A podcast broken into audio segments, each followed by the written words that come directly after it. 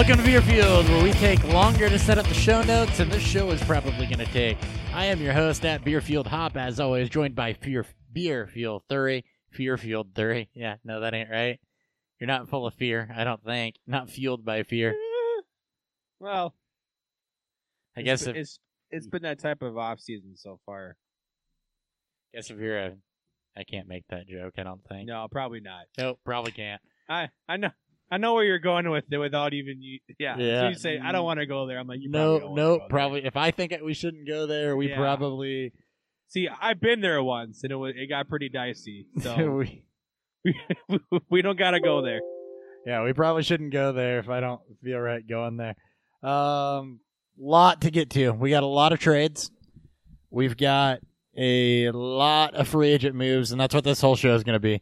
Uh, we have ideas for shows and stuff. We just didn't execute on any of them this week, and sometimes it be like that. Uh, but before we get started, some things to get to. Socials again, Beerfield uh, on Twitter, Beerfield Podcast on YouTube. It's where you can come interact with us live. Five. And Dan even sometimes tweets out the link. Tisk tisk hint hit. Nudge nudge. I did. I do it every wink, week. Wink. Um. So we got that going for us.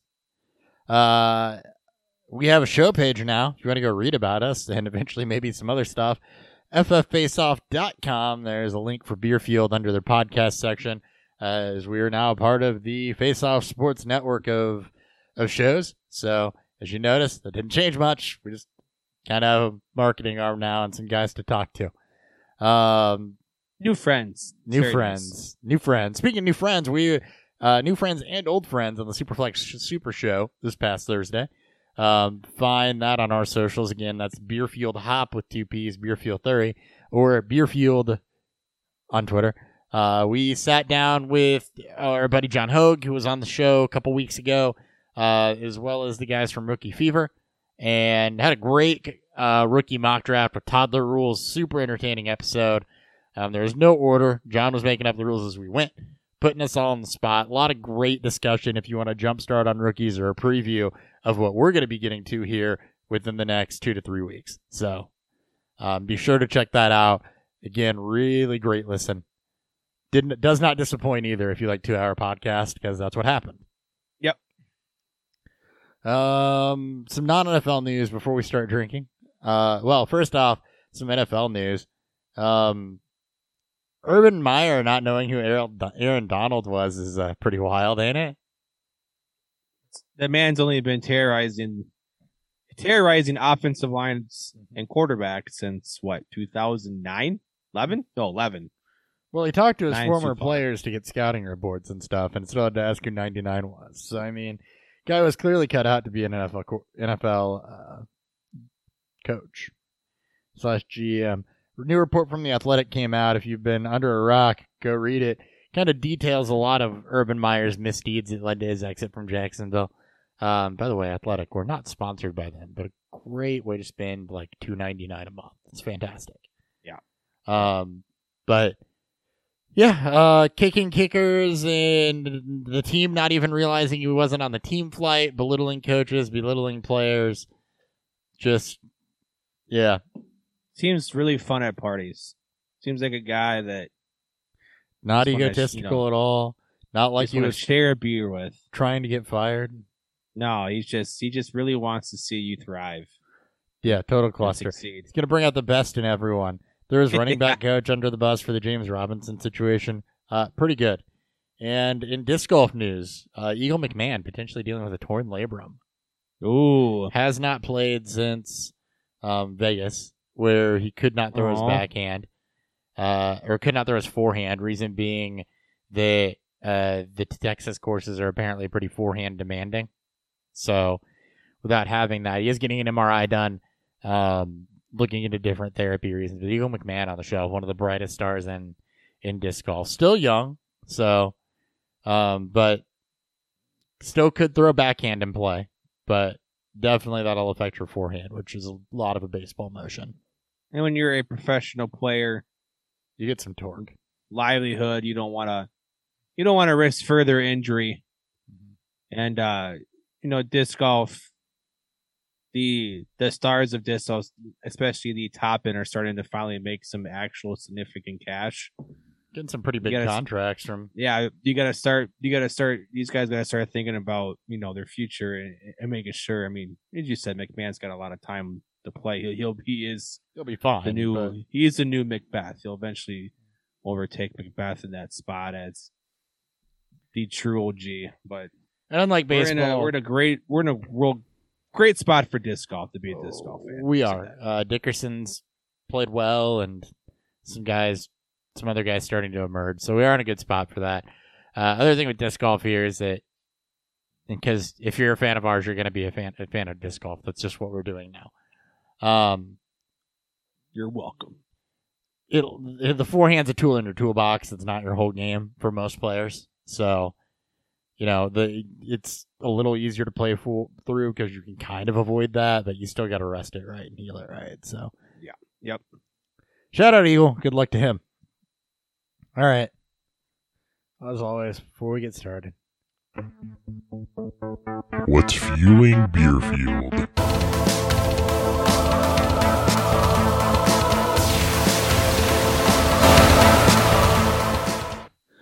Dan. I am drinking one of my absolute favorite yearly yearly uh barrel days releases. This is Odd Side's Oh. Rye Rye Hipster Brunch Stout. Are you drinking that too? No, come on, please tell me you're drinking that. That's amazing. Uh, no, I forgot to take the intro graphic off of YouTube, so we were just talking over a black screen with no video. Uh, you can see us now, YouTube. Ah, we've only been doing this for 381 episodes. You have had the 380. You have same difference at this. point. you uh, have had this one on before, I think. Though not this year's I'm- release, obviously, but No, no. If I have, it's, it's it's been a while. It's it's it's my one of my absolute favorite barrel age releases. Again, for those now, the uh the graphic up, they actually changed. They used to do uh 12 ounce bottle releases. Uh, they have moved to now 12 ounce cans selling in four packs. Um, one of the very few barrel aged beers I could buy in a four pack and not and not feel like I'm getting too much because um, absolutely phenomenal. Uh, real quick, this is Imperial Stout brewed with rye malt aged in rye whiskey barrels with maple syrup, coffee, and bacon. Um, Odd Side out of Michigan does fantastic beers. Um, and their barrel aged program is generally spot on. Um, if you get a chance to find this in the wild, which shouldn't be too hard if you're in the Midwest, I highly recommend picking this up. Thankfully, I was at a Binny's in Champaign last week and they had it. And I squealed like a little girl because I was so excited. All right. I I realize I've been doing beer education every week, like I said I was going to do through the styles and everything. Uh, so I'm drinking from the brewery a Rukeller Dunkel, so Bavarian style Dunkel lager. Uh, for those unfamiliar, a Dunkel is a traditional malty brown lager from Bavaria, deeply toasted, bready malt flavors without any roasty or burnt. So toasty, but not roasty or burnt. Um, smooth and rich with a restrained bitterness and a relatively dry finish that allows for drinking in quantity. Uh, it's a deep copper color, um, soft on the palate. Some caramel can have, uh, usually low hop aroma, and it was developed at Spaten in the Spaten Spaten in the 1830s after the development of Munich malt, seen as a successor to dark regional beers of the time, while originating in Munich became popular throughout Bavaria. So basically, it's a dark German beer that's designed to not have some of the roasty or toasty flavors of malt or the super sweet flavors of porter. A lot of toast that you get off of some of those uh, German malts. So we'll give her a drink, see what we think. And now, Free agent friendly.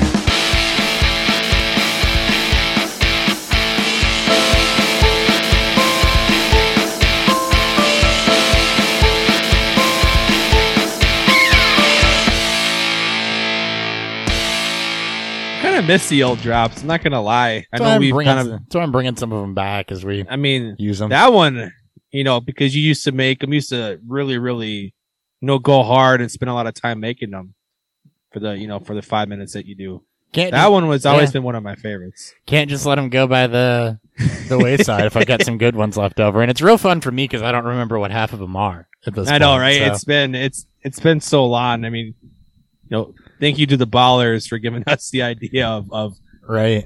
of constantly bombarding. One day I'll spend forty dollars and get another sampling program where I can put a bunch more of those together. In the meantime, San Francisco. get Nick back. Yeah. San Francisco re-signed Jeff Wilson, undisclosed contract. He is immediately sliding in again as the Elijah Mitchell backup at Hasty. So more of the same there. Yep. Uh, first big move we'll talk about. The Dolphins acquired wide receiver Tyreek Hill for five picks from the Chiefs. A first, a second, and a fifth in 2022, a fourth and a sixth in 23. Then re-signed four years, 120 million. Dolphins now I have Tyreek Hill and Cedric Wilson and Jaylen Waddle and DeVante Parker. So you can't say- Forgot about Cedric Wilson. yeah, you cannot say that they're not giving Tua weapons here. I really like what McDaniel's is doing too. Like he's he's building the smaller versions of Debo and Aiyuk. That's exactly just- what he's doing with with Waddle and Hill. Yeah, a- and then and then using you know Cedric Wilson as you know as his main outside threat. Obviously, they've improved their offensive line. I believe they signed Tyre, uh, they Tyron did sign. Terron Armstead as well. Armstead, yeah, Armstrong five Armstead years, from the seventy Saints. five million, top tackle on the market. Yeah, and now you're going to get Tua, who should have a better offensive line and more weapons to work deep. This is great for everybody, and a already very loaded AFC conference. Um, I don't know if this moves the needle, which oddly enough doesn't move the needle for me much on the Dolphins as a whole in that division because you still have the Bills and the Patriots, but With three for wild fantasy, cards, man, it's though. gonna be. I know it, it's gonna be from what the Raiders did, from what the Broncos have done, from the moves the Chargers have made, and now the Chiefs. The Chiefs already had the worst roster in that division as a whole, and it made it even more it- like. I I don't think anyone would be shocked if the Chiefs don't make the playoffs, it- Yeah. and not because they're bad. It's just because that's how good the AFC is right now. Well, what you're seeing here is a philosophical shift is as well. I think with the pieces that they've added, you can tell that they do want to work. You know, if they're going to use their receivers, they're going to stretch the field a lot like San Francisco did. But you, you're right; they bring in versions of of Aiyuk and they bring in versions of of Debo. You know, Tyreek Hill is a smaller but more athletic variant of what Debo can be. You've got Waddle who can play an Aiyuk type role. Gesicki who can kind of play the Kittle type role, and there's some nice synergies here. But you can tell that they want to stretch the field. Deep ball completion percentage for Tua was number one, just 50% though, um, because they didn't work the ball deep a lot. They were 30th in air yards. So, or Tua was 30th in air yards. So, you know, you can tell that there's going to be a ph- philosophical change towards getting the ball downfield. We don't know, and I don't expect this to be high volume though. So it's going to have to be highly efficient. Well, it- it- you know, they also had Chase Edmonds. Yep. You know, we'll talk about Raheem Mostert. We can talk about him now. We might as well just talk about the Dolphins. Let's talk about the. Dolphins. Uh, it, it- it's, I mean, McDaniel's is bringing forth the offense that he helped run with, you know, you, know, with Kyle Shanahan with the Niners. And it just makes, I mean, with the conference, the AFC conference being this good, it just makes more fantasy points happen, right? You know, better quarterbacks, better offenses between each other generally lead to more scoring, right? You're going to have more shootouts, no matter how good the defense is at times.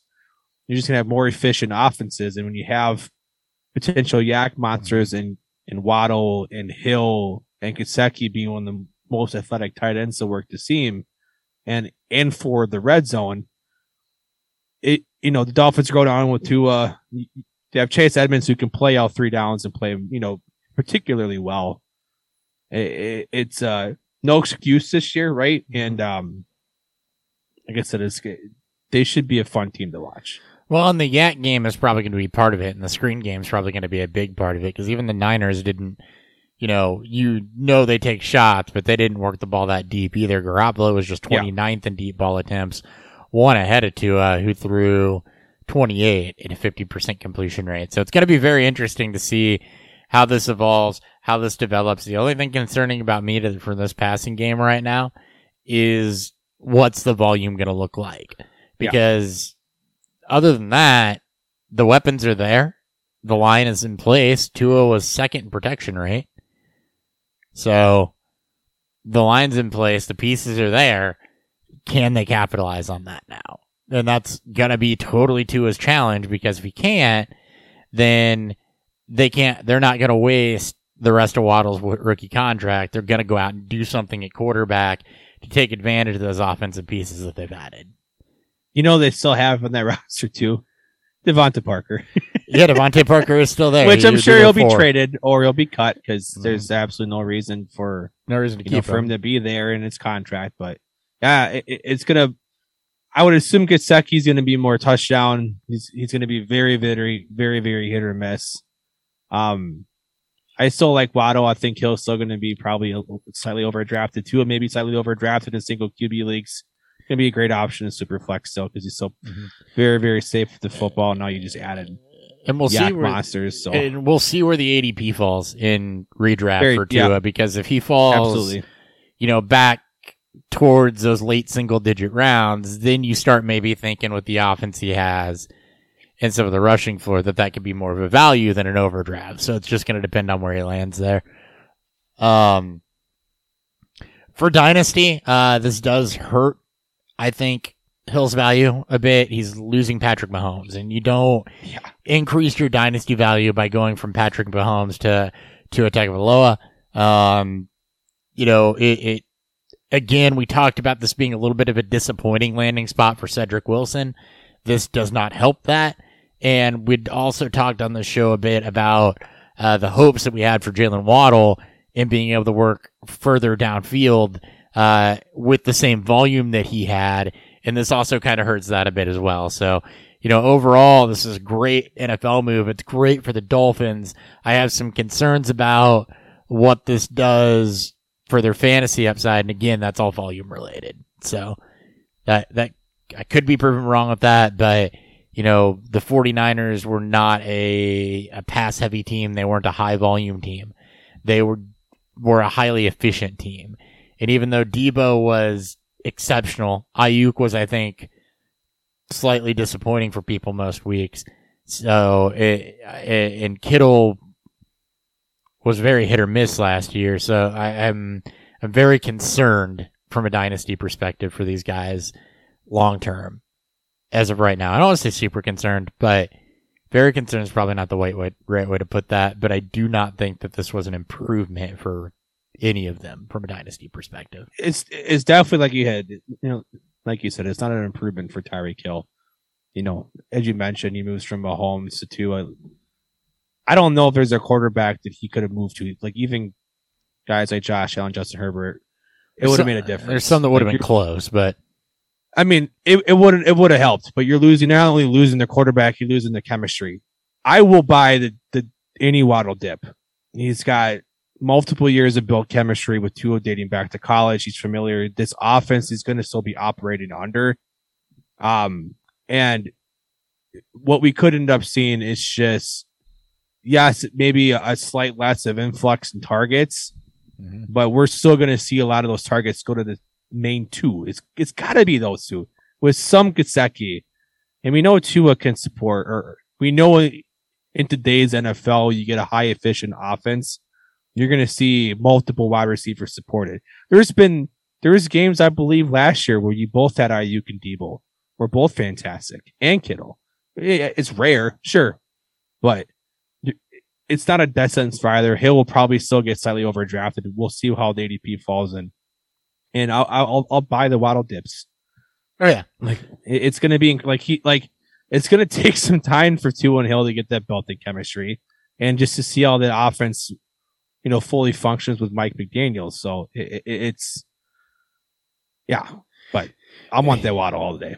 Yeah, and I'm not saying, and, and my point wasn't to say it was a death sentence for for anyone because you know it's not that Aiyuk wasn't productive necessarily, but I think the the hit the hit here for Waddle, and I completely agree with your point that I would buy the dip because of the chemistry.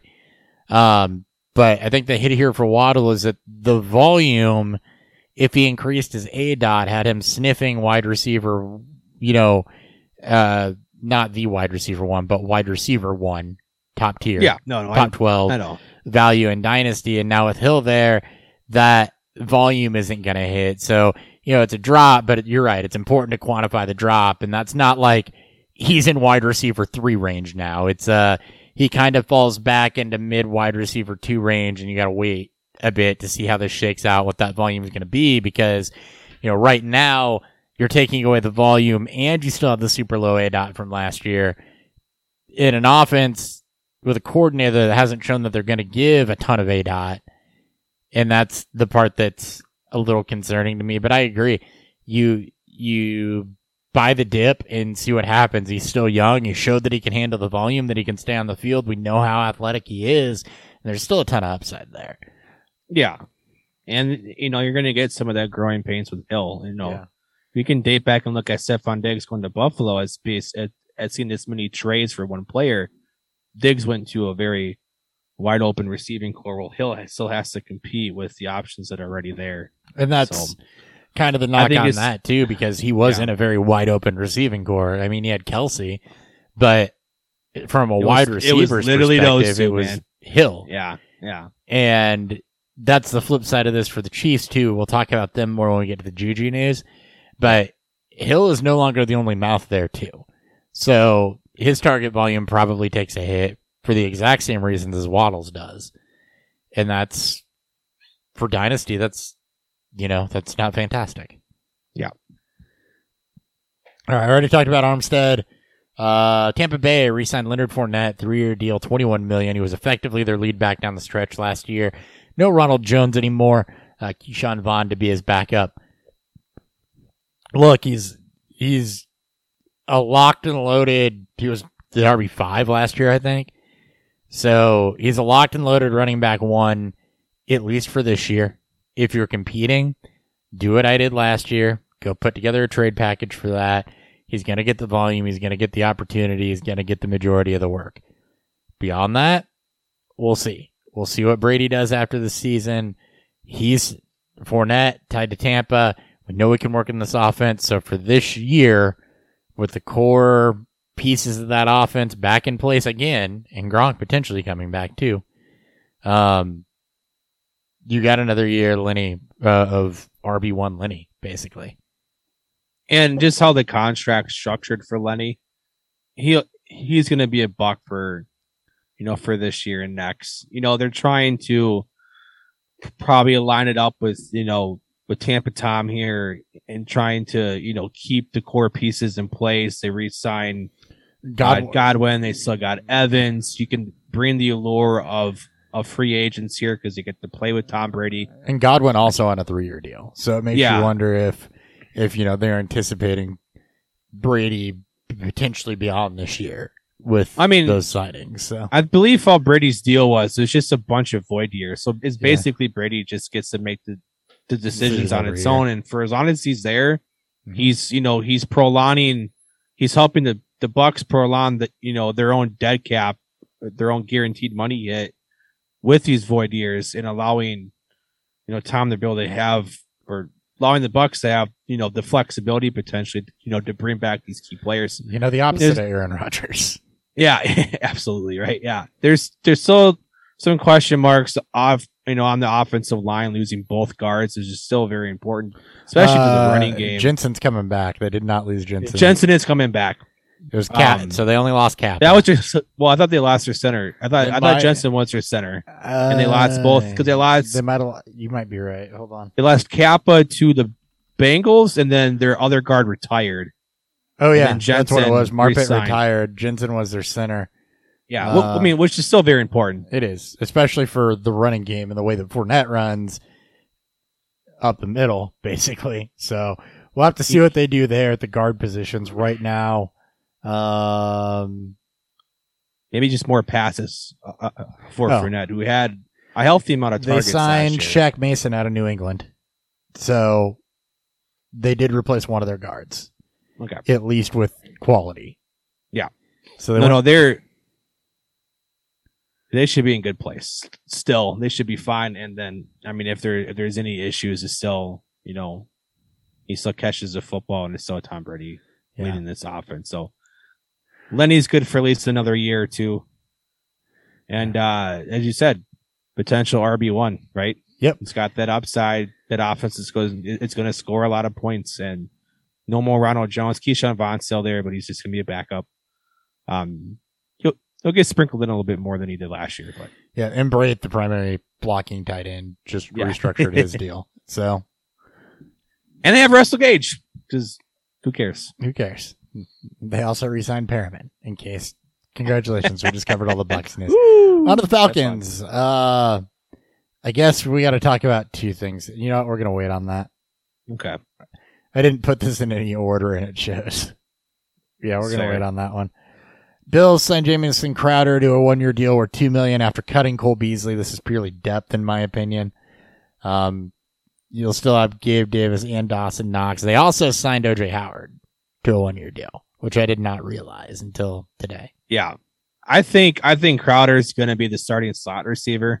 You know, we talked about when McKenzie got signed, it was the contract felt. I mean, from from what I from what I was hearing, the contract felt more like a special teams. Yep. he's very good at special teams.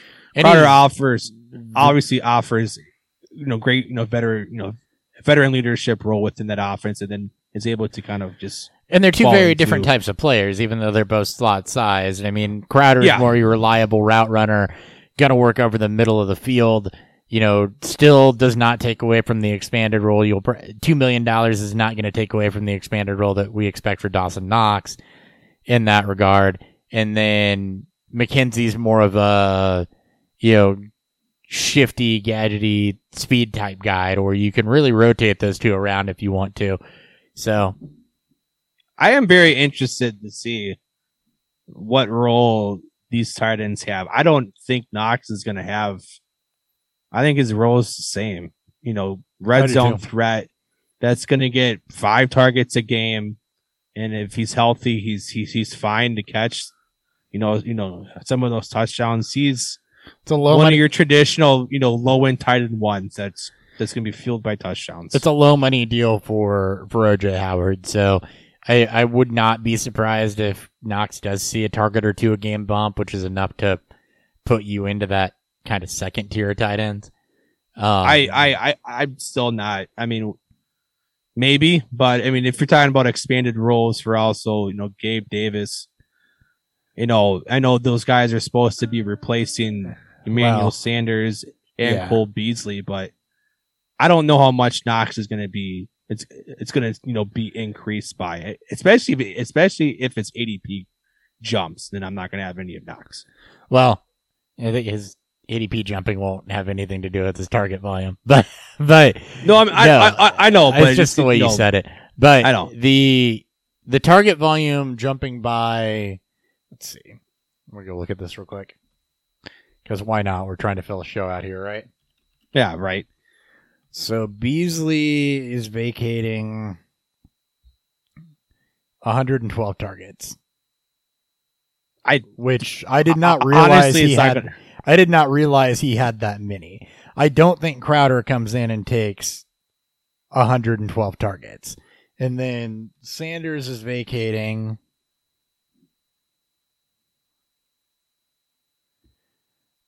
So Sanders is vacating another 72. So you've got 180 ish vacant targets there if you assume relatively level. And if you give. This is kind of how my projections go. So you got 180 ish vacated targets between Sanders and Beasley leaving. And then you had 63 that went to Gabe Davis. So if you were to put him. If you were to give him, let's say, half of those Sanders targets, that puts him at 100 plus targets, which should be enough to put him over a 1,000 yards the way that they use him. And over 17 games, that's 17 games, right? 17 game regular Yeah. season? Yep. So he basically needs to add two targets a game. Does Gabe Davis. At 180 targets a game divided by 17, you've got basically 10 targets a game available. I think it's reasonable to think that one target a game more, two targets a game more out of those 10 per game go to Dawson Knox. Yeah, I mean, maybe, I, I, again, it, it's Knox only Knox only commanded thirteen percent target share. Davis commanded ten, and uh, yeah, you, you know we get to see both Sanders and Beasley leave. they resigned McKenzie. They brought in Crowder, who who is a far better slot receiver than Beasley. Let's let's not get that twisted. And who's also who could also still command, you know, you know, you know, some of his own volume. I'm not saying he's going to get all the Beasley target. He may Yeah. get more. Beasley and Isaiah McKenzie are damn near the same size.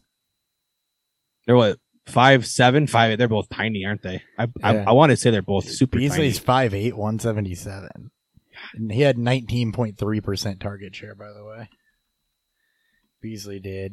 And Number two, it's got to be number two. I'm assuming on the roster because Diggs is still obviously heavy volume. And Sand- Sanders had 13.8. So Beasley had, you know, so someone's got to get a bump math. Yeah, I mean, there's unless twenty go plus receiver. percent of your target share sitting out there for somebody to have. And I I am thinking that gets spread out. What did I say?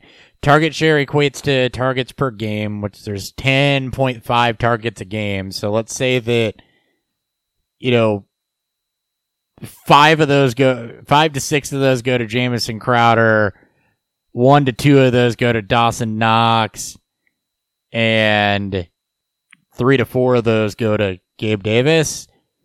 I mean, that's still the increases that I'm talking about for Knox and in Davis, right? You just got to frame it up right. I think most people expect Davis to jump jump more, but framing that up right with still a good amount of Jamison Crowder involved, it you know five to six targets a game out of the slot. I think that I'm just saying I think that's viable, and you don't need a huge jump for Dawson Knox to jump into that Dalton Schultz range of of tight end, especially with his touchdown upside. And that's the difference between what was Schultz, tight end five, tight end six, something like that last year. Yeah, And tight five. end I, I, want to say and five. Yeah, that's the difference between tight end five and tight end twelve, basically. Yeah. It, it, it's just the way I see it is because you know Buffalo's got a top five passing offense, Mm-hmm. and the offense didn't really improve all that much, and Knox still only commanded thirteen percent. So yes, increase in targets may happen, but you know, and that's also not to mention what what Buffalo may do in the draft. Um, you know, they may end up, you know, in adding another receiver in day, I don't think day one, but I think day two is within question. So Yeah, and it'll be interesting. The draft's gonna it's gonna change a lot of stuff up too.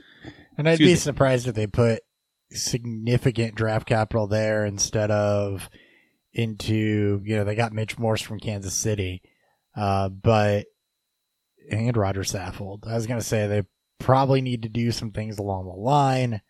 Um, we know that they need a running back because signing Duke. Yeah, but they're Johnson smart enough not to take one that high. No, they Like, I won't know take we one- all want to say Breece Hall, but I don't think Breece Hall's going there. N- They won't take one high, but you look third, fourth round. I wouldn't expect them to take a wide receiver that high either. I'd expect them to potentially go defense. I know they just signed Miller, but you know, little older there. Need definitely needs could solidify Yeah. the secondary a little bit. And I- I guess Edge is very deep this year, so it just Yeah. it, it's all going to depend. Like Oh, yeah. AFC, there's there's a lot of improvement on offense in the AFC, Mhm. and I, I I just wouldn't be shocked if Buffalo took a stab at one of these receivers in round two, round three, that could shake up again. You know, this receiver like Diggs is the only one that I feel like is going to be fine no matter what. But I think you're going to see some potential, sh- you know, uh, uh, sh- shake up here after the draft. Well, we'll see after the draft, but I really Yes. don't think Buffalo's going to shake up all that much. I think we're on different sides of that coin. I don't think Buffalo's going to do anything that's going to make you go back and reevaluate this offense. And I don't know that there's a not having dug super deep into the wide receiver class. I don't know if there's somebody you take day two, day three, and I immediately look at them and I'm like, yep, they're better than Gabe Davis and Jameson Crowder. So I mean, I think there's enough receivers that are. It just depends if if Buffalo pulls that trigger. I don't. I'm not as highly on Gabe Davis as you are. That's also, you it's know, well documented. yeah. But I'm also I but think- Crowder, I'm pumped to see. I love him in this. I, I think he's. I actually think I'm being a little year. more realistic on Gabe Davis than most of the community is, though. Too, I think most people expect Gabe Davis to go out there and command like eighty percent of those 180 vacated targets, and I don't think that's the case. I, mean, the fact that he's been sub 11% his first two years, like him to jump even to 15% is still pretty incredible. And I think that's going to be enough to still make him, he's still viable for fantasy. Like no one's telling you he's not. It's all based again. As soon as we get redraft ADP, a lot of stuff is going to get readjusted anyways, because we have to, it's all about finding value and not, you know, reaching on certain players. Yep. Oh, by the way, that comparison gave uh, Cole Beasley 5'8", 177. McKenzie, I think is five seven, Seven, like, 173. one- So, yeah, or damn near same BMI, damn near same size. Be- McKenzie, whole lot more athletic. yeah. Anyway, speaking of Dalton Schultz, one year deal worth the value of the franchise tag with Dallas. I don't think we need to argue about this one. I think that we don't Dalton need to Schultz argue. is No, be no. We're right where page. he was. Yeah, Yeah, he's he's he's locked and loaded. No Cooper there too. yeah. I just have Knox at that tier. So, uh, and probably Freiermuth. They're like the sweet spot of tight end for me. I almost I would. It's close. Eagle I, signs. I like Dalton Schultz a lot more. yeah, Eagle sign Zach Pascal to a one year deal. It's only relevant because it's the Eagles and they need something other than DeVonta Smith. Oh my God! Bye bye, Jalen Reagor. Way to be supplanted by Zach Pascal and his veteran leadership. Yeah, What are the Colts going to do now? Colts Uh, are actually a place that I think. Oh, I expect the Oh, Colts. Yeah. I expect them to go wide receiver at some point. With, I like Pittman. I like Ty. They still have a giant, giant holes behind them. Parris Campbell, we like to like It's just- like he just can't stay healthy. I mean, I I'm not super pumped. Yeah. I mean, always been hurt, and, and now they're in year four. They're another one that could go depth. We'll talk about that more next week when we uh show teaser when we have uh Emily Lefko from the Fantasy Six Pack on. We'll be uh and Dynasty And Nerds. Dynasty nerds. Yep. Yep. We'll be talking uh what teams still need as we Excited. have the draft season. That'd be a fun episode. It will be a fun episode. Treadwell back to the Jags on a one year deal. Saints bring back Jameis Winston, two year deal worth twenty eight million. You should have Michael Thomas to actually throw to this year. And who else remains to be seen, but they get their bridge quarterback in. I like this for uh really everything. You get the continuation with Tua or Tua with Winston, even though Sean Payton's gone. You get Michael Thomas. We'll see what happens to Kamara, but we've heard absolutely nothing on that front for the last month or so, um, which isn't shocking at all. Uh, again, you're great. Right? There's really no other option at receiver. Uh, Tre'Quan's in his final year, I believe. Uh, No, I don't know. He may not be brought back. I'm not sure. He was Tre'Quan's a he free was agent. He's a free he was a free agent. That's right. Um, and there's been no other real, real, real things added here. Trautman's still there, but it's meh. yeah. I mean, It's gonna be a bad offense still. It's a bad I- I offense, like, and they it's did, still going to be a bad offense even with Winston. and they haven't made any moves to quick fix anything. So it's still going to be a bad offense, but they get their bridge quarterback. Um, speaking of bridge quarterbacks, this isn't a bridge quarterback. Colts acquired Matt Ryan from the Falcons, 2022 third rounder on that one. Um, Steal. It's a steal. No, I, I agree with you. It is a complete steal.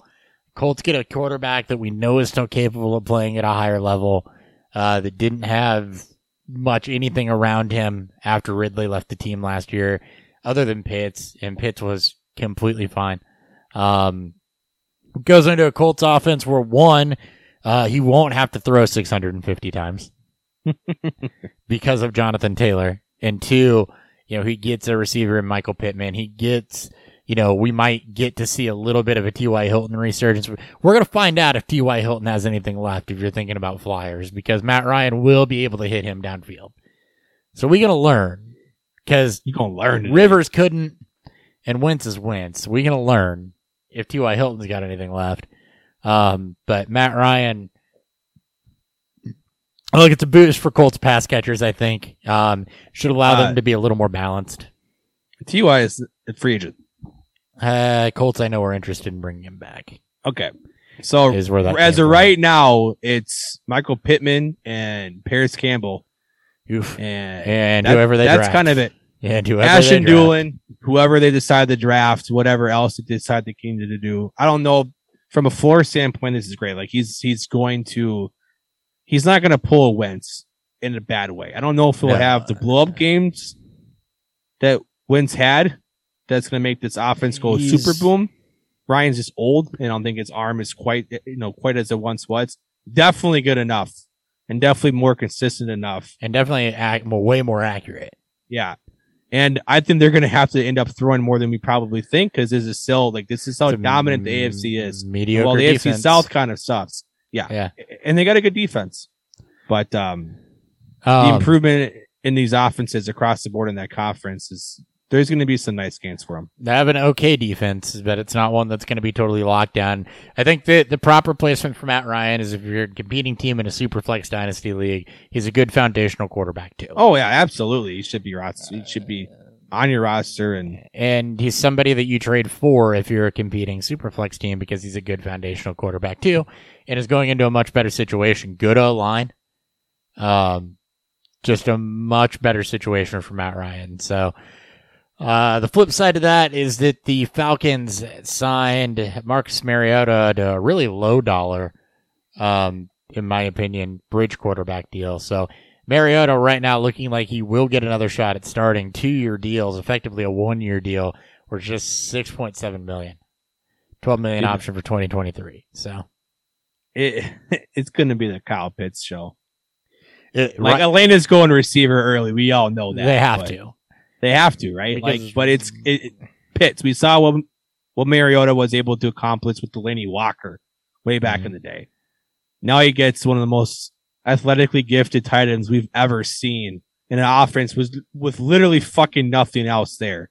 No really suspended. Gage is gone. They're not They're not they're not going to be able to court any other veterans to come there, right? It's it's it's yeah. It's, you're not going to see the other fucking guys there doing anything. It's it's all Pitts, until they draft somebody. It's all Pitts. and it, and it's still probably going to still be all Pitts. Yeah. And I ah, do- it's going to be some ugly games this year. I do Oh expect God. them to draft somebody, and whoever they draft is going to be somebody you want to target because of opportunity alone.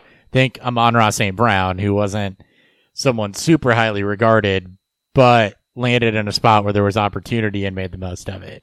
Same type of thing here. Yeah, I mean, God, yeah, it's going to be. uh Yeah, yep. Yeah. Gonna Yep. be ugly, but I am excited Ugly. to see guys like Mariota and Trubisky and some of those guys get that haven't gotten a second crack at starting yet get a second crack at starting after you know backing up in a couple places and you know Mariota even more so having a few more years to develop behind somebody than you know even Trubisky had. I, I'm excited to see them get to go into different offenses in different locations and see what happens with that. I I do feel for Miro a little bit because I mean, there's absolutely no way that he is going to be successful there from a team standpoint. Like, he just has to look good. It He is the bridge. looks like he he just Yeah. has to make himself look like he's a viable bridge quarterback for the rest of his career, and you can make a living out of two year deals. Ask Fitzpatrick. he might be the new Tyrod, right? Yeah, that's Tyrod. He's he's so hyper athletic, and he's still probably good enough and smart enough to be able to play the position for a long time. And Yeah. you, you can make success in that. You can. Uh, Charger has signed Gerald Everett two year deal worth twelve million dollars. So, um, you know, not a bad spot for Everett. He I- I like it. he's going to be in that mix of ugly tight ends that you can grab and go with. I like it as well because I mean, for the Chargers, it's Keenan Allen, and then Mike Williams makes you think he's going to be good for a little bit and disappears every year. So he's going to get some work. Jared Cook had 80 plus targets last season, so Everett should be utilized. Hit on Parham if you were um, expecting that to be a huge thing, but no, I like it. It gives a a decent weapon to to um Herbert and another opportunity to Everett. And two year twelve million is I mean it's below that tier one tight end money we've been seeing, but it's still pretty okay money. And he's still an hyper athlete for the position, 86 Yep. percentile SPARQ score. Still relatively young too, I Uh, think. He is 20. He'll be 28 when the season starts. So at that prime tight end age, which which Yeah. is still fine. You know, 462 40, 74th percentile speed score. He's going to work to seem obviously a, a pretty decent upgrade over you know over old man Jared Cook. Yeah. And he's gonna he's he's gonna have mismatches all day, and he gets one of the most aggressive quarterbacks in the NFL. Yep. And, And, not a lot of wear and tear. they're gonna throw the ball a fucking shit ton too. So yeah. Uh, Bengals signed La'el Collins. So the Bengals have now signed Collins, Ted Karras, and Alex Cappa to improve their offensive line next to, I believe, Jonah Williams. So yeah, Oh my uh, that God, offensive line is a bajillion times better than it was. that offense, that like, offense is ready to go. the Bengals are going to have the best offense in the NFL this year. It's not. It, it's, it's not a hot take. It's been stated a couple of times. they signed- 1000% And it's all because they signed Stanley Morgan Jr. to a new two-year deal. he used to he used to glue the holes to ship together, man. No, He is to plank. That offense is going to be fantastic. Oh, Solidifying Oh, so the offensive line. Know who that, that does great things for? Joe Mixon. Also, Joe Burrow, who now has even more time to throw. But it's going to be like imagine what we got at the end of last year, but Burrow not taking sacks and having time to let players. which is what killed him in the Super Bowl. yeah, it's oh my god, it's going to be so much fun. If you're a Bengals fan, living They living very good. had a need and they addressed it. Now go take down, go do the defense thing because they had a need and they All addressed drafts. it, and I'm here for Yep. it. Absolutely. All right, let's hit a beer review and then we'll get to the back half of these. We're just a little more Sweet. than half, but a lot smaller things. Beer review.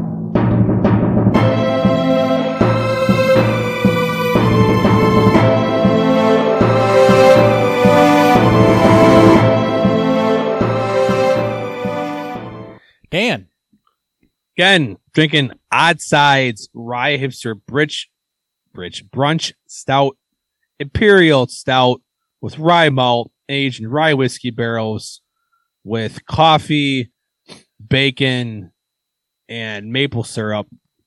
Uh for a beer that's got a lot of sweetness that should have a lot of sweetness to it with the maple syrup the rye malts with with the heavier chocolate uh you know tone to it, it, it it's the bacon really helps bring out the smokiness, which kind of helps soften the entire mouthfeel as a whole. Doesn't feel overly rich like you can get in beers like this, especially when you start adding already sweet adjuncts to it. Um, I've stated when we talked about the beer during the preview that this is one of my favorite uh, barrel age uh, uh, beers out there, and this is the main reason why. It, it, it's you get you get you know the dry or uh, the more of that bitter balance from the coffee, you know, from the smoke balance from the bacon, and then you get all this sweetness from the maple syrup and the rye malts and all this shit that gets pulled out of that, and it just really creates a a, a very well done barrel aged beer. Where if you didn't know that there was adjuncts added to this, you probably wouldn't be able to pick most of it out. That's just it's it's well put together. Um, you know, and even for some of the more beer snobs, you can still have some fun, you know, pointing out some of the taste that, you know, that comes through from the chocolate forwardness to the smokiness throughout, you know, the mouthfeel. And then, you know, as right as you swallow it, and then you get the nice little, um, maple, uh, finish to it. It's very well done. Cool. As a reminder, I'm drinking Rue Keller Dunkel from uh, the brewery. It's a Bavarian style Dunkel. Um, so, working through this a little bit from a BJCP perspective, aroma should have moderate to high malt richness like toasted bread crust with hints of chocolate, nuts, caramel, or toffee. Fresh traditional versions often show higher levels of chocolate. The malt character is more malty rich than sugary or caramely sweet clean fermentation profile with a light spicy floral or herbal hop aroma. Um, in this case, um, the toasted notes are definitely there.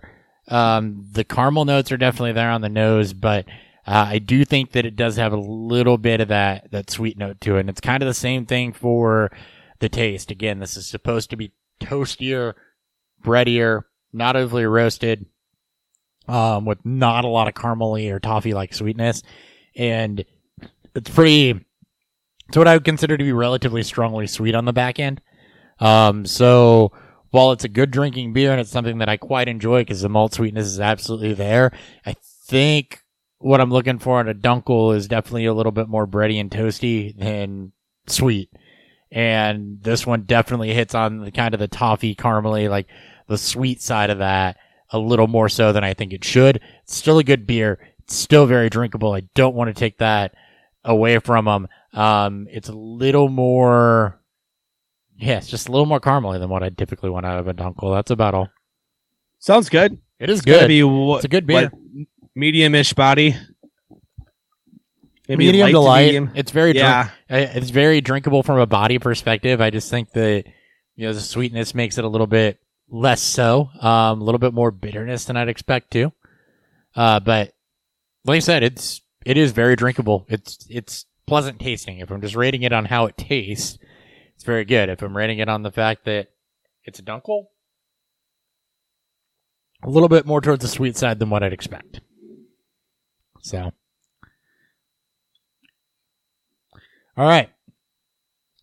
Bring it back. Seahawks were signed Rashad Penny, one year deal, five point seven five million. So right back with the Chris Carson recovery, and we'll see. Uh, both have the potential to be back end ones and or twos, depending on split and health, which is not a guarantee for either guy. So absolutely. uh, Titans acquired Robert Woods from the Rams in exchange for a 2023 sixth round pick after releasing Julio Jones. So Woods goes to an offense that is not high volume in the passing game, which kind of drops him into probably wide receiver three range for me, given the fact that he's going to have to rely on on deep shots basically, and coming off of injury. Yeah, you, you you know, as you just said, he's returning from his ACL injury, lower volume offense. Um, it's a great NFL move. This is an absolutely a- perfect receiver to pair alongside AJ Brown. That can, For not an expensive price. yeah, he- he's yeah, six round pick for a guy that's going to start and give you a lot of snaps when he's healthy. And by a all of accounts, routes. great locker room And- guy too.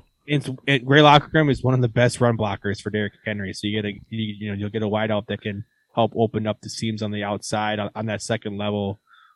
Um, great move. I don't know how much that's going to translate to fantasy production. I'm not bullish on Woods at all. Um, Mm-mm. and he's getting old. I think he's I think he's in the 30 range now. Um, great football move. Not moving the needle for me at all for fantasy. Nope. I'm blasted. Packers, uh, one year deal for Robert Tonyan. Who knows? Josiah There's DeGuara. nothing was- there. Like No, there's nothing there.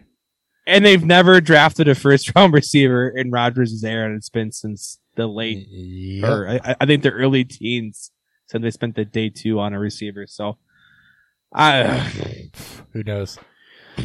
Ramside Matthew Stafford, four year deal worth 160 million dollars. He should finish his career there. Yeah, as you should. Falcons signed Cordarrelle Patterson, two year deal, 10.5 million dollars. He will be the other part of that offense. I, I, I maybe It's worth he was flyer. a thing last year. We'll see. Uh, we'll see how they want to utilize him again. We'll see what He they was, do at the uh, running back position too. I think most of us expect them to try to solidify that as well. Um, I don't know what they're going to do. Well, they did also sign Damien Williams, so get ready for that hype train. yeah. Ooh, Mike Davis still there. Ooh, Yay. they should just punt the year. I wouldn't even take. If I were them, I wouldn't even waste a pick on a running back. Let's be real. Cowboys No signed need to. Cowboys signed James Washington to a one year deal. Um, he's the three right now. He's the deep threat to replace Cedric Wilson. Yep. High volume offense. Again, we'll see what they do in the draft before we settle on what to do with that. Yeah, right. Absolutely. Uh, Boston Scott back to the Eagles on a one year deal. Has been okay in pinch hit duty. Uh, Kansas City signed Juju Smith Schuster to a one year deal, ten point seven five million, and then traded Tyreek Hill. Juju's the one in Kansas City right now.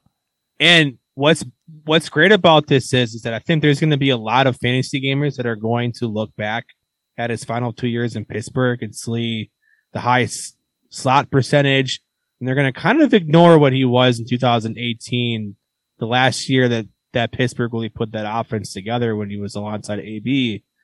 I think Juju, I think it's going to bump Juju the outside in that pure flanker role. You get a massive improvement in quarterback. I mean, his value shot up immensely, And it should and, have. And, and it and it absolutely should. I'm very interested to see how this all plays out. It is a one year deal, though, right? If, Yeah, if it and doesn't, that's That's the knock for Dynasty is it's only a Yeah. one year deal. For redraft, it'll all be ADP based because, like you said earlier, you're just looking for value there. yeah, I I think Juju's gonna land in a nice ADP zone. I think people are going to over. They're gonna kind of overestimate what his role is gonna be, and again, they have pick twenty nine and pick thirty in the first round this year. Again, we expect Kansas City to not do what they did didn't do in 2020 and overlook the the hyper talented receiving room in this draft. So I, I I do expect them again to take a receiver at some point in the top end of that draft. Also adding pick 50, I believe, too. So they have four picks. Yeah.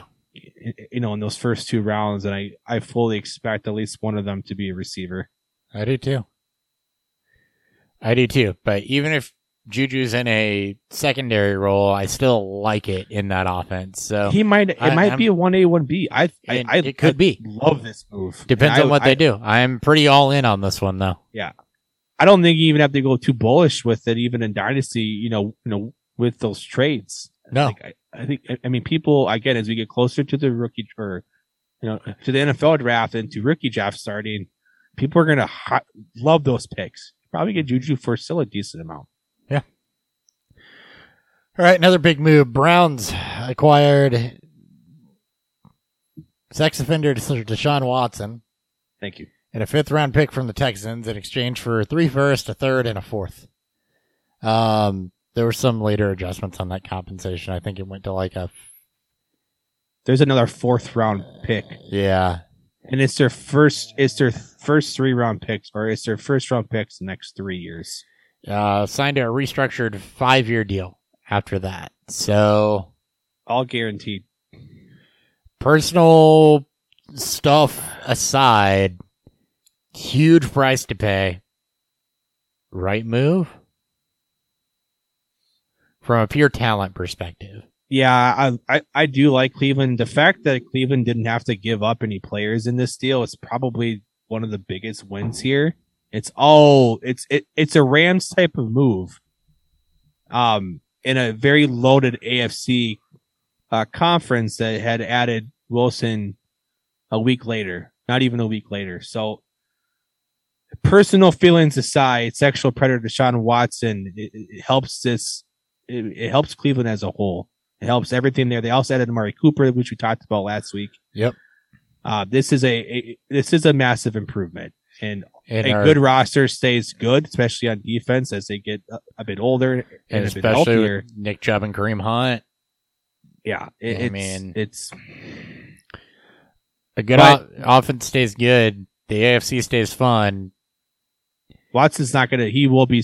There will be some games missed. We just don't know Yeah, what the length from is. a human- right now. And that's why they're holding on to Baker and haven't moved him and aren't There's so many on rumors that. on that Yeah. too. Yeah, it, it's it's stemming from they tanked Baker's value. Cleveland fucked this up from trying to move Baker's standpoint. Oh yeah, they did because now you've got a backup quarterback you're trying to trade, and you're also it's kind of like Matt Ryan really to the Colts and why his value was so low is he felt kind of like the last domino to fall here yeah, because now you're looking at what Baker and Gardner Minshew and Jimmy Garoppolo are the three, and potentially maybe Derek Carr, although there haven't been rumors there. Raiders are now trying to No, work he's an not extension going with nowhere. him. He's not There's going anywhere after the Adams signing. More on that in a minute. But I mean, you're basically now at a level where you're the draft class, Gardner Minshew and Baker Mayfield are your available quarterbacks, and you're running out of teams that that need a quarterback for this season, right? You're basically at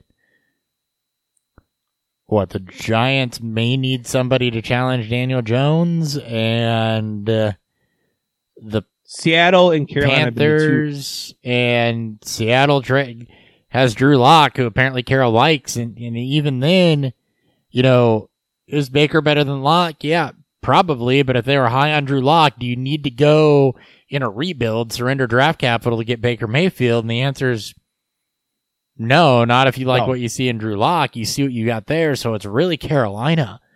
and, they're not in, and it's been reported that they're not interested in Baker. Right. Well, it was Houston too. You'd figure that would have Mhm. been one of the best places you could have sent Baker. So, did they offer? did Houston balk? How did that go down? It's probably we know that Cleveland probably values Baker higher than what they what they're probably going to get in return. Yeah. I I, if, I I do expect them to be moved.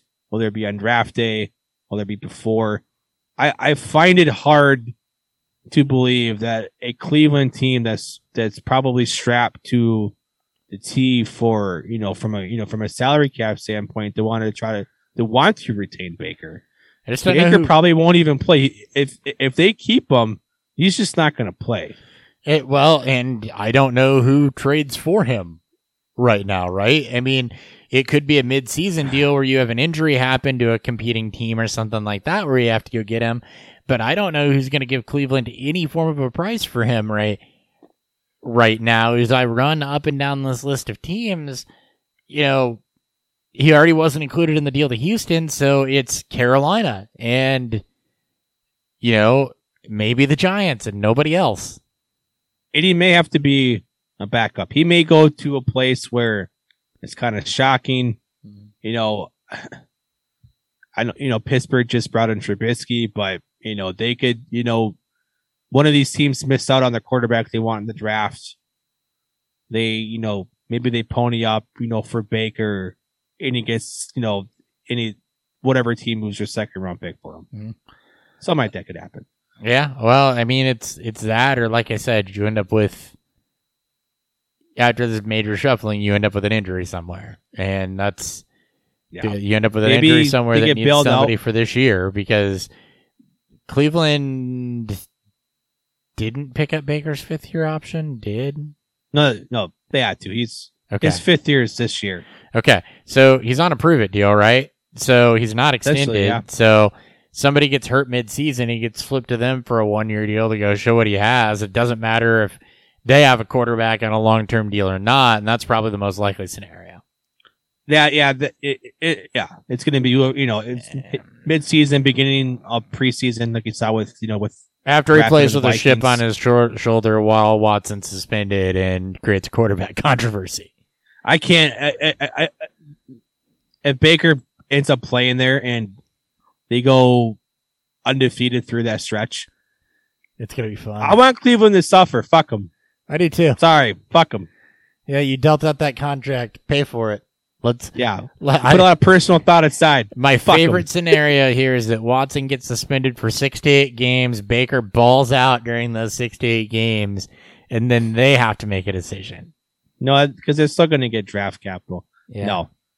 I want Watson to be suspended for no less than a year, which he won't get. it, it won't sadly, but happen. Not with that criminal Um, charges. It won't be. It should be, but it won't. I mean, it should be indefinitely. It won't be. And then Baker goes to his new team, and Drew breezes it up, gets the Super Bowl, and Cleveland doesn't get a fucking thing in return. They get absolutely nothing. And that stacked AFC conference, Watson gives them nothing. It'd be, it'd be poetic justice. Barely. Uh, Watson for dynasty. Still top five quarterback. I mean, he's in, he's, he's probably in, he's probably still in that top tier. I mean, Yeah. that top tier is very, very strong. Mahomes, uh, Josh Allen, Herbert, Burrow, Jackson, Murray, and then Watson's ability, sadly enough, puts him there. And you get guys like Dak, Jalen Hurts, if he balls out, you know, maybe gets to that point, especially if he gets Right. extended. I mean, it's, it's, he, It's gonna. he's a part of that strong. He's a part. He's probably tier one, tier two. Yeah. Yeah. DJ Moore, three year, sixty-one point nine million extension. He gets paid. Bad spot to do it uh, until there's some, you know, clarity at quarterback and maybe some head coaching changes. So, um, it doesn't change anything for DJ Moore. The extension doesn't. So we don't need to riff on it a whole lot. Just No, no, it's. I'm glad he got paid. Kills any hope for a scenery change. Yep. Raiders acquired Davante Adams from the Packers for 2022 first or for 2022 first and second round picks. Uh, he was offered the same or more money, depending on whose report you read, uh, but wanted to play with Carr, his old college quarterback, and fulfill a lifelong dream of playing for the Raiders, quote unquote. Uh, Rodgers was said to know about this situation per Ian Rapoport and had accepted it even though he didn't like it. Uh, the current Green Bay roster is Allen Lazard, Randall Cobb, and something called the Juwann Winfree under contract. Woof. Two So- first round picks for for uh, uh for Green Bay. They'll get somebody, but we should probably talk about Which got- Adams to the Raiders. yeah. Um,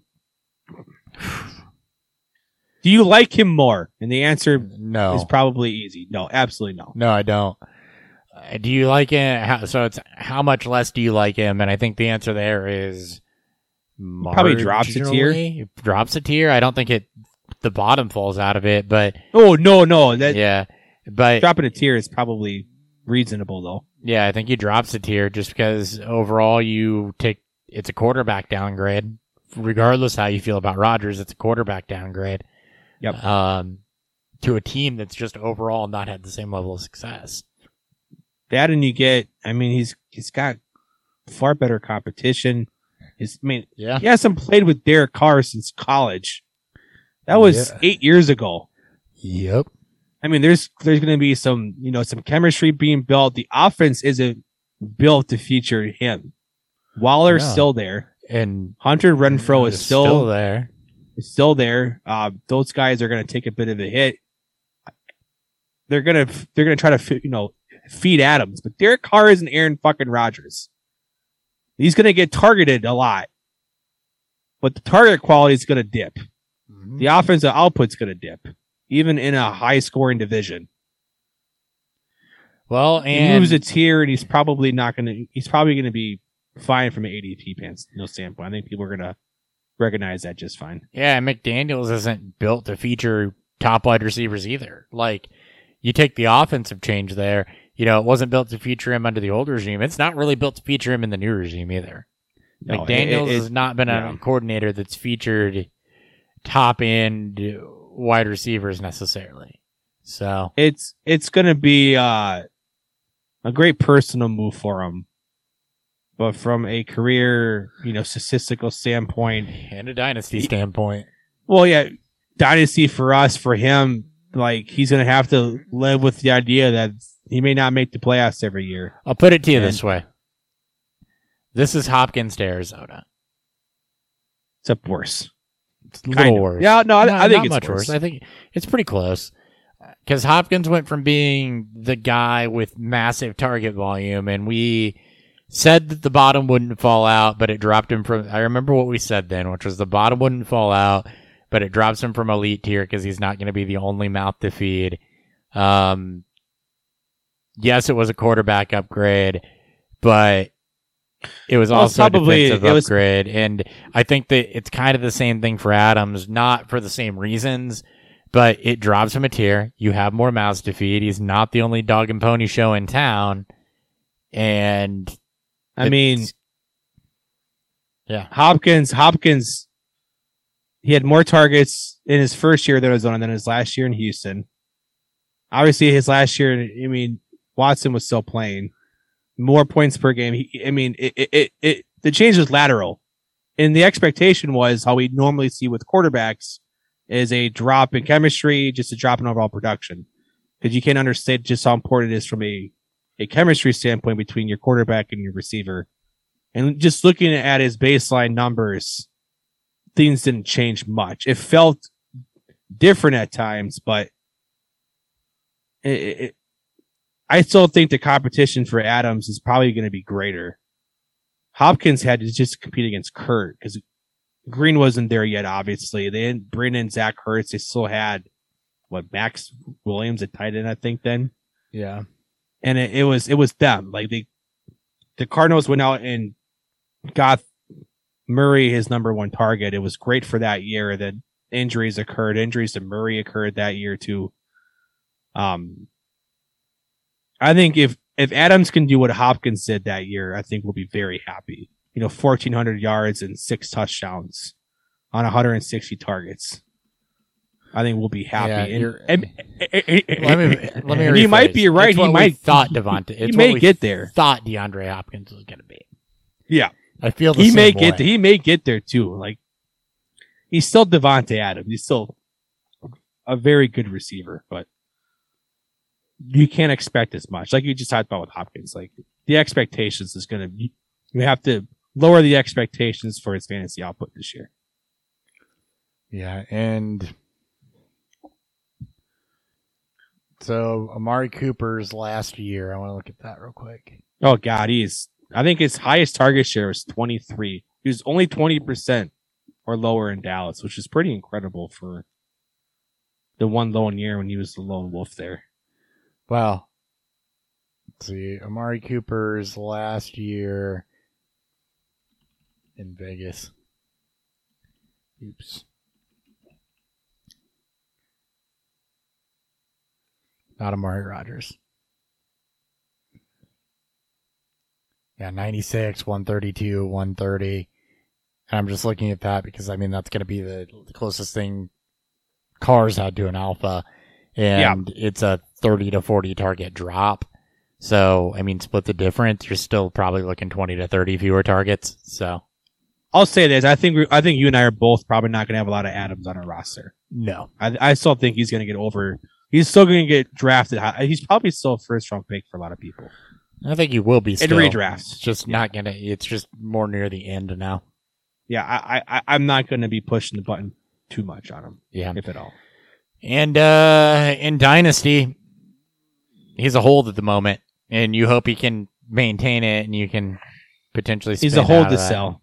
Mhm. I want his first blow up game. And then I want to get if out. I'm not competing, I want to get out. I, I think he's he's not he's not a, a terrible buy low too. If you're a champ team, if, if if you got someone who's that low on him after this deal, it's just I think most people are gonna just stand pat with them. If you have them, you're probably you're probably a contender or at least one that that you know uh, feels that way. yeah.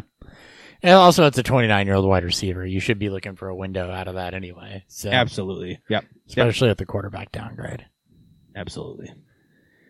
Uh, I think that might have been the last big thing we have to talk about. Running through a few others.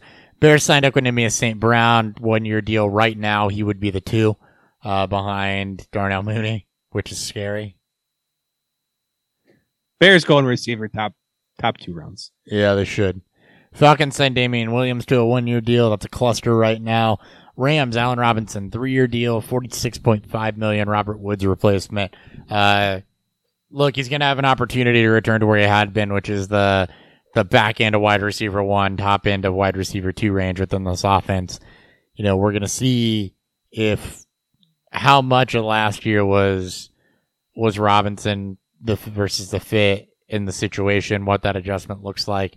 Um, you know, different player than than Woods, but it, we'll see with with Robinson. I think that you evaluate him the way you would have before last year. Basically, Yes. is, is how I feel about this. That's absolutely that's absolutely right. They're so trying. The Rams are still trying to figure out if they can bring back Beckham. Regardless, Beckham is going to be hurt for most of next year, getting injured in the Super Bowl. Obviously, this and he's a bit older at this point, so recovery may not be as strong. Um, look, it's still a great situation for him. He, he's, he- he's a good pairing with Kupp. Is he going to outperform Kupp? No, but there's a lot of volume in that offense, a lot of throwing volume potentially. Um, and he's finally happy. Like, yes, he.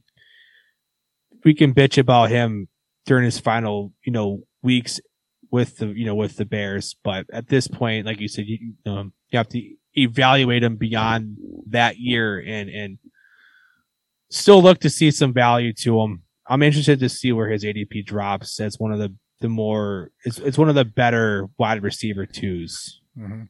for you know from a team standpoint for fantasy this year. Yeah, is that wide receiver two from a team standpoint that could end up as a one or a high end two from a fantasy perspective, and you know it's a high volume offense that's going to pass the football, so he'll have And the he chance. He'll have the chance. Yeah. and he got paid, like he's going to be a two there for, you know, at least a bit the rest of this window. So. Yeah. Yep. Uh, Bengals signed Hayden Hurst, one year deal, CJ Uzomah replacement. So that's high powered offense. It's worth noting in a realm of tight ends that aren't great. yeah, he's in that super cluster of uh, tight ends with limited target volume, but high touchdown upside. Yep. Dawson Knox. Uh, I, I had to. And I still, I love Knox, which is even funnier. Patriots, Ty Montgomery, two year deal. Don't care. We already talked about Cole Beasley. Hmm. Eagles, GM Howie Roseman, three year extension through 2025. Curious to me. Um, a lot of people say what a decent job Roseman has done. I just look at him and look at their inability to do. Yeah, Carson Wentz, Jalen Hurts, eh, jury's still out on that one, but their inability to do anything substantial at the wide receiver position, uh, anything to maximize Miles Sanders' ability, um, and really some of the cap hell that they were in too. I, you know, I don't know that Roseman's done that masterful of a job. I think this is a I- little goodwill from the Super Bowl year still. I mean, he's basically basically went all in when he had to. After that, after that Super Bowl run, and then it just it bottomed out. Wentz got hurt. The Mhm. offense started to implode. The bad contracts were made even worse. Well, he gave a bunch of I don't blame Roseman- to old yeah. people. I don't blame Roseman for wanting to do that. Like he he is a slightly more successful Spielman from the Vikings. It's the same. It was the same era, the same time frame, and both situations really blew up in their faces. I think he's done a pretty good job in getting the team right back to the playoffs. You know, one year absence, even though the NFC East is bad. I mean, I mean, he still struggles to draft certain positions. We'll say that. Um, yeah. and we'll see how the coaching does. You know, Nick Sirianni did a you know, good job. Yeah, Sirianni did a good job last year.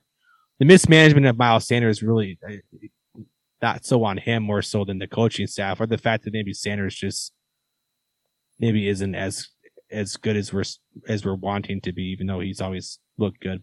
I don't know, but It's really the contract situations that yeah, me yeah, questioning that because that is directly on him. And you know, yeah. some No, of the deals right, you it is. gave to some guys at the age that they were, you yeah, know, suckered into their run, right? He, he did, I mean, and it I mean, we're early. watching the Rams do it right now.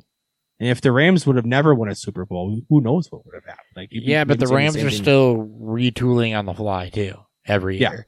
Whereas Snead's done a great job with that. I, I- uh, Snead- Snead- obviously, Yeah. Whereas I don't know that Roseman's done such a good job at retooling on the fly while handing out those contracts. So it was uh, it, it was the ability to upgrade from their quarterback position. I think that's going to be the one thing that we'll see from Philly, if if they decide to keep going with Hurts or if they decide to take a risk on somebody else. But yeah, Texans re-signed Royce Freeman. That's only notable because they also signed Dare Ogunbowale, and their backfield right now is Burkhead, Ogunbowale, and Freeman. So oh it's God. very gross. Jesus. Oh Right- my God. That's worth. That might be worse than Atlanta. It's pretty terrible. Oh God, that's fucking brutal. Uh, we talked about Godwin Giants NASCAR three uh one no sorry contract undisclosed. Um, he'll be with Kyle Rudolph. Meh. We talked about Mostert earlier on. Tyler Conklin to the Jets, three year deal. He'll pair with Uzomah. Good in a pinch. Talked about OJ. Howard, Von Miller to the Bills, six years, hundred twenty million. Much larger contract than I thought he would That's get. it. fucking insane. He's he's what thirty years old, Yeah. and they paid him like he's 24, 25. Yep, they sure did. God, that's gross. I'm I'm pulling up his contract. I, I gotta know what the contract looks like. Cause that is just Do they have outs? I mean, they gotta have it's- outs on that. they. Oh yeah, they absolutely gotta have some outs to this, and it's probably a deal that's more like a three year deal. They try to you know squint out every sort of uh, talent they got left there. Uh, Von Miller. What do we get here? It will make the defense, and Buffalo doesn't have very many holes, and they just continue to. They've needed pass rush hit though, so Yeah, yep. it helps And, uh, that, and they can still afford to add another guy. Uh, Spotrac deciding to be slow. Their out is after the 25 season, So essentially, or uh, three after the 24 season. So they Two have, years. they have three seasons worth of this deal, which is that's better. about about expected. Um, by 2020 after 24 season, 17 nearly cash with a seven mil dead cap to it. So Save their 10 million. their first big yeah their first big his savings is after the 24 season. And then Austin Hooper, released by the Browns, signed with the Titans. Meh. Don't care. Don't care. That's the show. Thank you guys for tuning in. Uh, as a reminder, we will be here next week. Emily Lefko from uh, the Fantasy Six Pack and Dynasty Nerds joining us. We'll take a look at what te- uh, each team still needs heading into the NFL draft. What we would like to see them solidify as we begin our draft coverage next week. Um, believe well, it's our last show in March, but anyway, as we begin our draft coverage next week, uh, Beerfield podcast on YouTube, Beerfield on Twitter. I'm at Beerfield Hop with two P's. He is at Beerfield Thur- Beerfield Thury. Uh, FFFaceoff.com is the website as we are part of the Face Off network of podcasts. If you haven't yet, go check out our show with uh, Superflex Super Show and uh, Ricky Fever. Is again that was a really really fun one. We'll look to get some of those, some of those guys on again soon. Ricky Fever guys on for the first time. I think that'll be a really good conversation to have uh, on our show because Yes, we definitely had some good conversations with those two. that was a blast. It was a blast. Uh, yeah. Thank you for tuning in. We will catch you next time. And now the graphic with the wrong Twitter information, with the wrong social media information on it.